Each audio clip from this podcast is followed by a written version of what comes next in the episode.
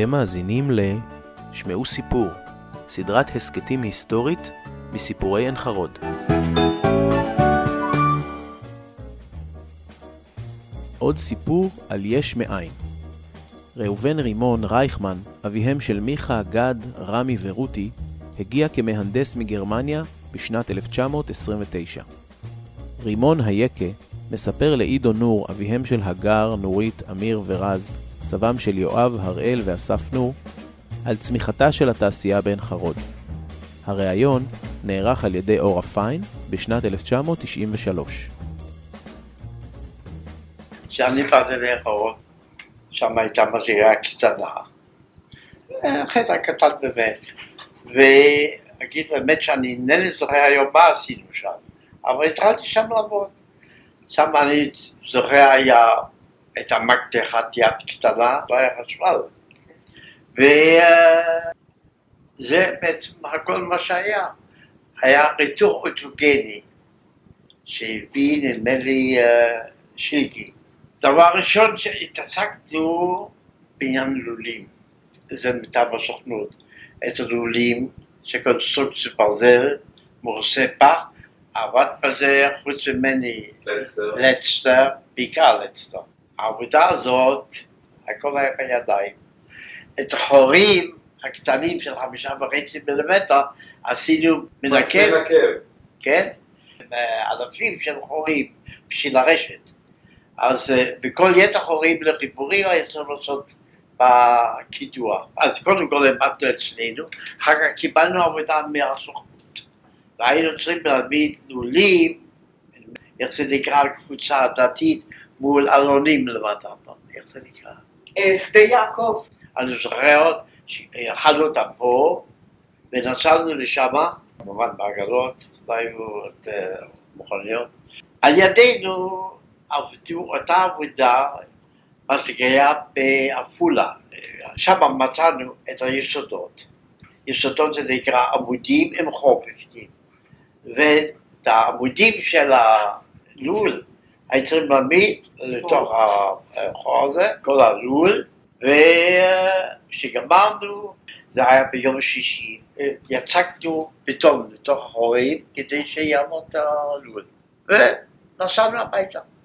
על ידינו עבדו מעפולה, הם היו יותר חכמים, חשבו, למה להתעסק עם מציקות, אז הם לקחו את הלול וכיסו אותו, גם את הגג כבר, בפח. ביום ראשון בבוקר באנו, מה היה? בלילה התחילה שם רוח חזקה והעיפה את כל הלול.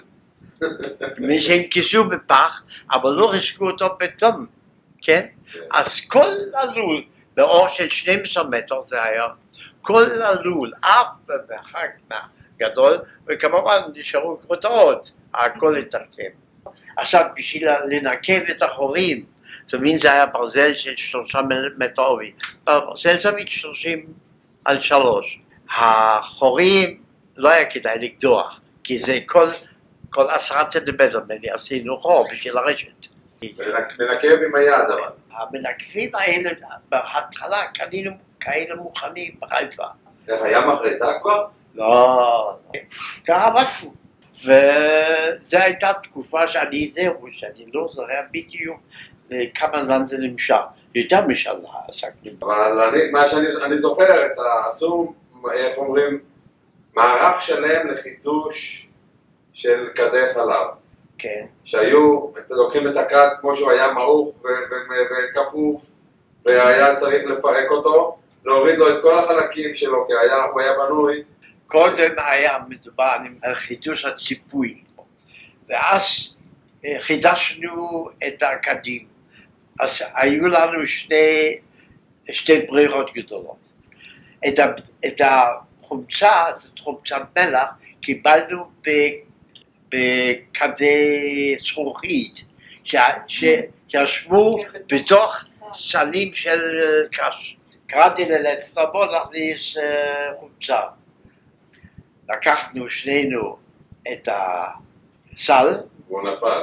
והוא נקרע. כמובן כל הכת נפל ונשבר עלינו, על הרגליים, וזה בא, זה אכל בשנייה את כל הנעליים שלי, הכל, ולצר קיבל חוץ מזה גם בידיים. והוא רץ אמנם למים, היו ארבע מים קרים, ואנחנו התחלנו לרוץ למרפאה. ישב במקרה שם היה קלנר, הוא לא ידע מה לעשות. זה היה היום, זה שבועות עוד טיפלו בנו בסביבה של הרגליים ובעיקר בסלצר, בעיקר הידיים. ומה שהתחלתי להגיד קודם, כשאת הקדים, בשביל לתת להם צורה כמו כד חדש גם, היו מותחים אותם, שזה מין גלגלים שהיו מסובבים אותם בתוך מחליטה, כן. והם היו מותחים מחדש מבפנים החוצה, כן. ונוסעים לעורף ומותחים את כל הכד, והיה מביא אותו עכשיו למצב. תזכיר לי, רק עכשיו, מתי קיבלנו, התחלנו שם עם חשמל? מה? בעין חרוד היה חשמל לפני שהיה בעמק. מי- בעין מי- חרוד הייתה- היה גנרטור איפה שבמחסן תבואות, כן, כן. בקטע המרכזי בצד הצפוני. כן. היה, היה שם, הייתה המרכזייה של החשמל ושם היה גנרטור. אני לא יודע כמה הוא הספיק, ואני לא יודע לאן הוא הגיע, אבל אני יודע שהוא היה. הייתה עוד תקופה, באותו זמן, שחידשנו סירי בישול מאלומיניום. אבל גם כן, כל המטבחים השתמשו בסירים גדולים מאלומיניום. כן. סירים גדולים. לא רק, גם ביתר משקים. כן. ואי אפשר היה להשיג. אז היו צריכים אה, את החורים להלחים. וזה אלומיניום, זה קשה מאוד. זה מי שלא רגיל. אז אני יודע שהיה... אה, ליאור קליבן זה היה. הוא היה המלחים שלה. הוא, הלחים. הוא התמחה בהלחמה, כן, אני ידעתי כל ההלחים, אבל אף פעם לא עסקתי למשל באלומיניום, לא, לא, לא יצא לי. אז הוא התמחה והוא תיקן את הסירים האלה, ולא רק בשבילנו, אפילו בשביל בן אלפא. הביאו לנו סירים, כן. והוא הלחים אותם, כי שם זה עניין של שנייה. הם ידעו שבמסגריה של חרוד אפשר לתקן. כן, כן. רימון מספר במבטא כבד סיפורים מרתקים. וכעת לפוליטיקה.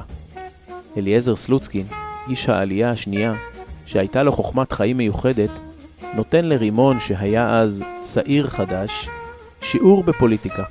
כיצד להשיג מטרות בקיבוץ. וזה נכון עד היום הזה.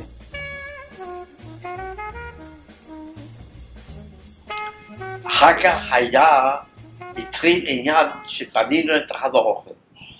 היה עניין עם מחליטה. אז מבין, כל הזמן עבדנו. אז אמרתי, אי אפשר להמשיך כך בלי מחליטה. אי אפשר תמיד בחוץ לחות, אפילו אין המקירות, זה כל דבר. אז אה, אמרתי, צריך לקנות מחליטה, אני לא זוכר איזה שנה. אבל באחרות היה כך, המזכירות הייתה מוותיקים. במזכירות אי אפשר להעביר שום דבר טכני בלי סלוצקי. אם הוא הבין או לא הבין, בלי סלוצקין אי אפשר להבין. כולם היו ותיקים מרוסיה, מהקבוצות השונות. אז אני אמרתי, צריך לקנות מחליטה. אז טוב, הישיבה בשבת תהיה ישיבת המזכירות, תבוא, תדע. סלוצקין עבד תורנות בדות בקיצור. אז סידרו את הישיבת המזכירות בכוונה על יד זה ב- במחסן, במחסן שם. ואני דיברתי, דיברתי, הסברתי למה צריך מחליטה, והמ- והמזכירה יצאה מחליטה. אז טוב, כולם בסדר, צריך לשאול סוסקי. אז זה שאני אומר את זה, שאני ניהלתי את המזכירה, זה לא מספיק. אז קראו לסוצקי, נו סוצקי מה אתה אומר, צריך לקנות מחליטה או לא? אז הוא אומר, אה, כן, צריך לקנות, הכי צריך לקנות. טוב, הוחלט לקנות מחליטה. אחרי הישיבה הוא בא, רייכמן, מה תגיד, זה? תגיד לי מה זה מחליטה. אבל עצם עניין שאי אפשר בלי סוצקין להעביר, כן? באותה תקופה בא סוצקין אליי, אומר לי, רייכמן, צריך אה, דוד קיטור יותר גדול. זה לא מספיק כבר. ואני שמעתי שבתנובה תל אביב רוצים למכור דוד. למה? אה, גם כי רוצים. לגדול. עוד נסע לשם. הוא תמיד היה בתרחי, תמיד נסע, אז אה, נסענו לתל אביב, באנו לדובה, ראינו את הדוד, מסביר לנו המסיק שם, הדוד בסדר גמור, אלא הם רוצים להגדיל. אפשר לקנות את הדוד, בזמנו היה, אני לא יודע, 80 לירות. טוב, ניסע הביתה ושיאשרו את זה. זה מלסטוצקין, אבל אתה יודע, לדוד כזה צריך גם ערובה. קודם כל יחליטו על הדוד. נעשה גם ערובה. אמרתי, ומה בניין תמיד בחוץ? שמע, קודם כל יחליטו על הדוד. וככה העביר את זה למזכירות. בישיבת המזכירות הוחלט לקנות את הדוד. אחרי הדוד עמד פה איזה חודש ימים בחוץ, אחר כך העביר עשר בניין, אי אפשר להביא דבר. לא, אז זו הייתה ברירה, היה צריך להחליט על הבניין. נו, ועל הערובה נדמה לי כבר לא החליט פה מיוחד, אז הוא גם את הערובה. ככה סוסקין העביר את ההחלטות. והנה, הגענו לעידן הנרוסטה, ששינתה את פני התעשייה. וכנהוג אותם ימים, הרוב הושג בניסוי וטעייה. בשנת 32, אני חושב, לפני שבערך גמרו את החבור, בא אליי סוצקי, שמע, אנחנו צריכים לבנות גדוד בישול.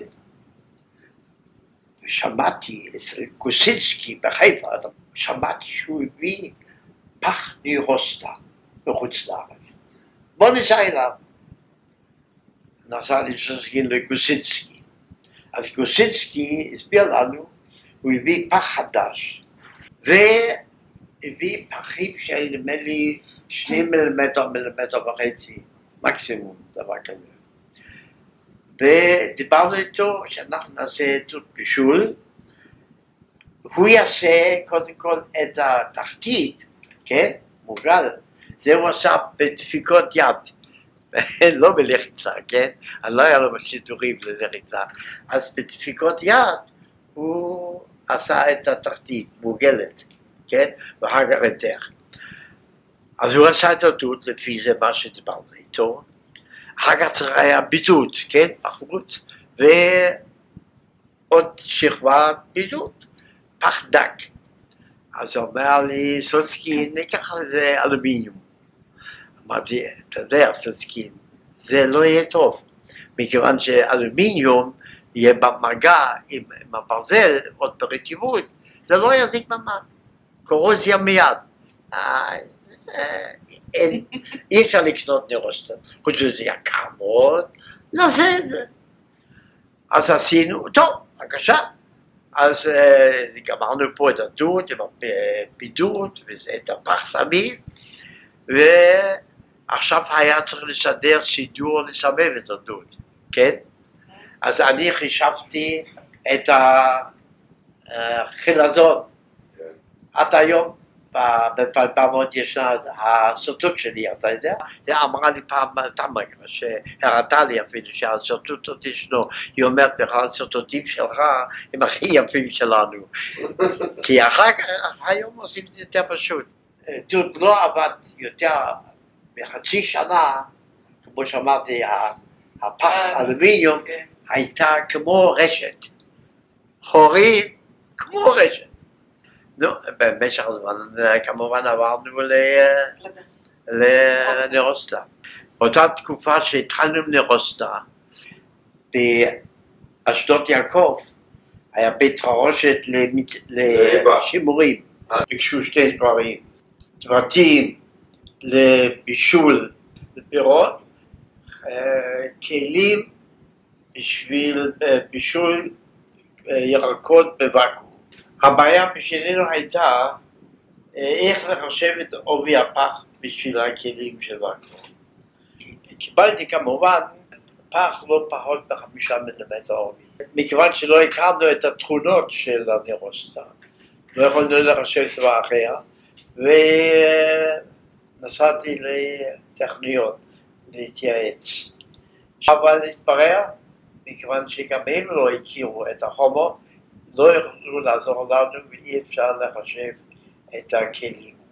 לכן נשאר לנו לעשות ניסיונות. בנינו דוד בקוטר של 60 סנטימטר בערך, באורך של אה, מטר, מפח של שני מילימטר נרוסטה, זה מה שהיה לנו. הכלי הזה לא עבד בניסיון.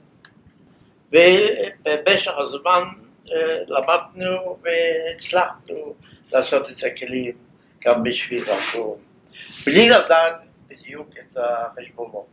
והיכן היו בשנים ההם מקבלים את החומר, את הנרוסטה? את החומר קיבלנו אז עוד מקוסינסקי. קוסינסקי קנה בגרמניה. ישיר. אחר כך אנחנו כמובן חיפשנו בעצמנו שוב וקיבלנו משוודיה. גם כן אז כבר התחלנו עם ריתוך חשמלי. הריתוך החשמלי הראשון כן. שהיה במסגריה נמצא עדיין היום בפעילות במסגריית בית. כן, את הדבר הזה שנקרא, קוראים לזה משרד טכני, כן. שבו מכינים את התוכניות בשביל העבודה. היה דבר כזה? לא. אני אגיד לך, את רוב הסודותים עשיתי בבית, בחדר, לא שם. כי אני גם באותו הזמן, לא לשכוח, עבדתי גם בשדות, בעמק, אה, עשיתי הרבה פעילות של האדמות. ומתי מדדתי? או אחר הצהריים או בחופשים. גם אחר כך שהייתי בבית הספר. בחופש, כל חופש עבדתי בשדות. אז אה, איפה עשיתי אחר כך את כל התוכניות? בבית.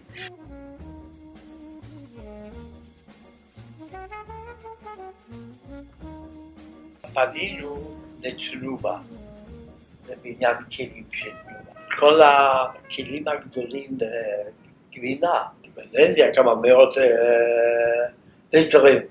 רצינו לבנות, אבל הם פחדו שאנחנו לא הולכים לעשות דבר כזה. הם הזמינו את הכלים האלה בחוץ לארץ. אני זוכר, אחד אני יודע שבהולנד, אולי גם בשוודיה. בסוף הצלחנו להשפיע עליהם, והם הזמינו אצלנו דוז אחת. הם הזמינו אצלנו אמפתיה גדולה מאלומיניום, מפח אלומיניום של שלושה מילימטר, והצלחנו לסדר אותם. ואז הם ראו שאנחנו יודעים את העבודה. כל זה היה כמובן בשנות בין 30 ל-40. אינני יודע בדיוק באיזה שנה בלוסיק וגיורא הם באו אחרי שהם גמרו בית ספר מקצועי בפיין, באו אלינו, אבל אתה לא יודע מתי זה היה. גיורא ולוסיק, הם באו, למדו בבית ספר מקצועי פיין, וכך, ממסגריה קטנה, ובה רק מקדח ידני אחד, למפעלי מתכת עין חרוד, משם לפלבם, ומפלבם צמחה ריקור. ואנו בדרך למאדים. האזנתם לפרק נוסף של סדרת ההסכתים שמעו סיפור, המביאה אליכם את הקולות, הדמויות והסיפורים מהעבר. נתראה בפרק הבא.